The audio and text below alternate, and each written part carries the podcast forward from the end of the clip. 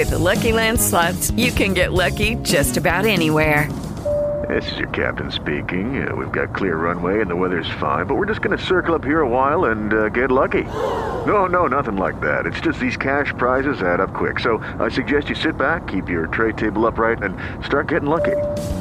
Play for free at LuckyLandSlots.com. Are you feeling lucky? No purchase necessary. Void where prohibited by law. 18 plus terms and conditions apply. See website for details.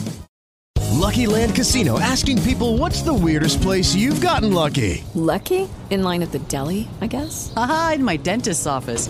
More than once, actually. Do I have to say? Yes, you do. In the car before my kids' PTA meeting. Really? Yes. Excuse me, what's the weirdest place you've gotten lucky? I never win and tell. Well, there you have it. You can get lucky anywhere playing at LuckyLandSlots.com. Play for free right now. Are you feeling lucky? No purchase necessary. Void where prohibited by law. 18 plus. Terms and conditions apply. See website for details.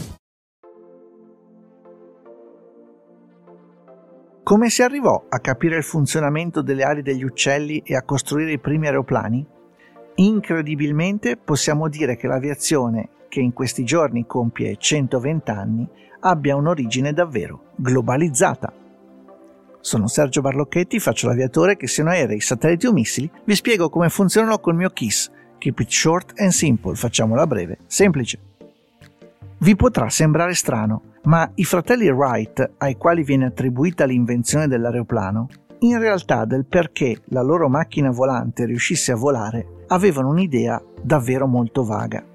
Più chiaro, invece, era per loro il concetto dell'energia necessaria per farlo staccare da terra, o almeno per tenerlo in volo per un po' di tempo. E ora che l'aviazione compie 120 anni, guardando indietro capiamo che ciò che oggi diamo per scontato e conosciamo nei più matematici dettagli, ovvero le ali degli aeroplani sui quali viaggiamo, in realtà per molto tempo sono stati dei veri misteri. Se pensiamo a una definizione meccanica, beh, possiamo dire che l'ala è una macchina a fluido, cioè l'aria, che per effetto del moto relativo dell'aria che la investe è in grado di generare una forza sostentatrice, seppure necessitando di energia per mantenere quel moto, i motori degli aeroplani come i muscoli degli uccelli.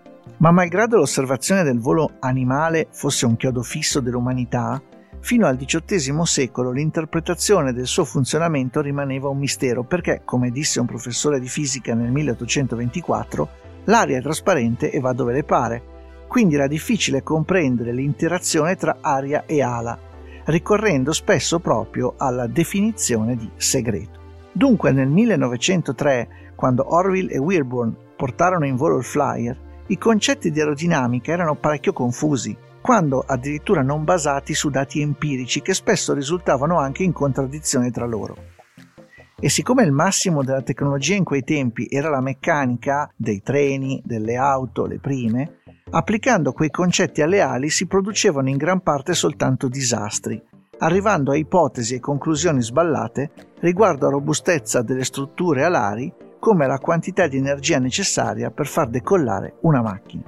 Una traccia alla quale non tutti credevano fu in realtà messa per iscritto già da Isaac Newton nel 1726, quando scrisse che la forza aerodinamica poteva essere differente a seconda della densità del fluido che il corpo attraversava. Del resto, prima di lui, Leonardo da Vinci l'aveva anche ipotizzato, ma non aveva strumenti matematici sufficienti per validare le sue idee. Newton riuscì ad andare oltre e collegò matematicamente alla relazione anche la superficie investita dal fluido, cioè quant'era grande questo corpo che doveva volare, e la resistenza espressa con il quadrato della velocità relativa tra fluido e corpo. Ma sbagliò l'ipotesi che queste potessero generare forza soltanto a seconda dell'inclinazione della struttura alare, ovvero lui pensava da quanta aria colpiva la parte sottostante provocandone il sollevamento. E i Wright, grazie al cielo, questi concetti non li presero in considerazione.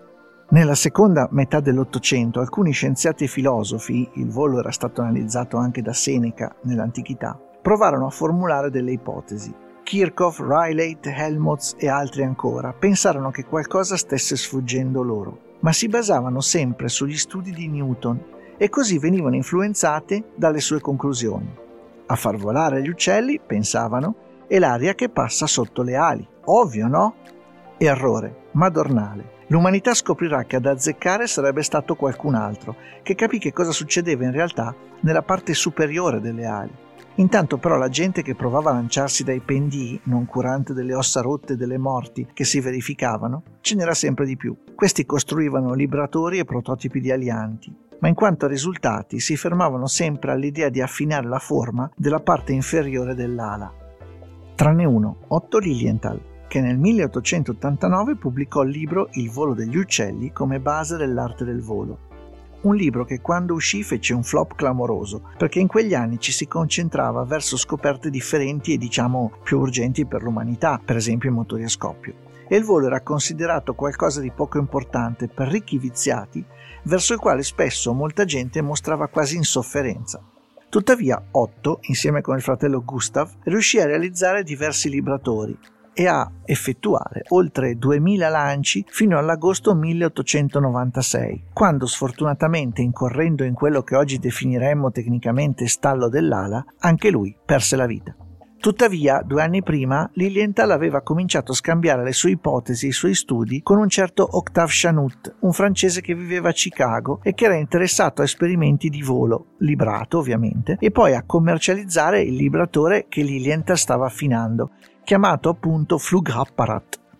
E furono proprio gli studi di questi due personaggi a finire nelle mani di Olbir, eh, rifaccio e furono, e furono proprio gli studi di questi due personaggi a finire nelle mani di Orwell e Wilbur Wright, che presero la decisione più importante della loro carriera, separare la propulsione della macchina volante da quella della sostentazione, ovvero realizzando un aereo che non sbatteva le ali come invece si ostinavano a fare in molti sperimentatori che in quegli anni ci provavano, fallendo ma dal 1903 in poi, dopo i voli dei due fratelli a Kitty fu più semplice collegare alle leggi di fluidodinamica quanto avveniva sulle ali, dall'effetto Magnus ai calcoli di Wilhelm Kutta, il che capì che l'effetto Magnus, ovvero il comportamento pressione-velocità attorno a un corpo e dentro un cilindro, potesse verificarsi anche attorno a un'ala.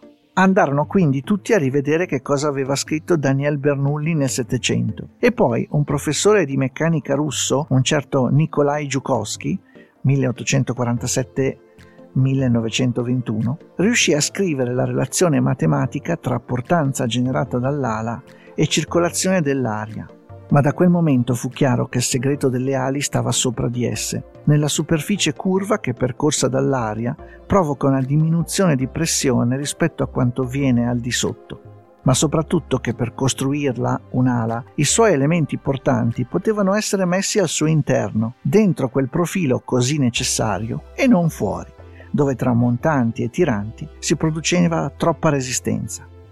A mettere in pratica questo metodo fu per primo Ugo Junkers, proprio colui che diverrà il più grande costruttore di aerei tedesco. Intanto in Inghilterra Frederick Lanchester aveva chiarito come nessun altro il metodo di calcolo delle ali, metodo al quale contribuì Prandtl, lo scienziato, e soprattutto un suo allievo, Max Munch, poco noto. Ed anche se la prima guerra mondiale separerà le scuole di progettazione, ormai il grande segreto era stato svelato come scrisse Frederick Lanchester ricordando l'osservazione dei gabbiani.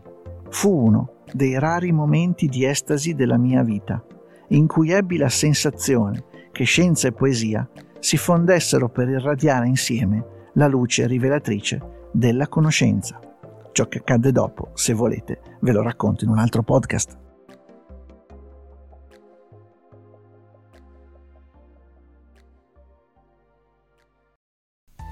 Se questo podcast ti è piaciuto puoi seguire la serie sul sito della Verità all'indirizzo www.laverità.info podcast.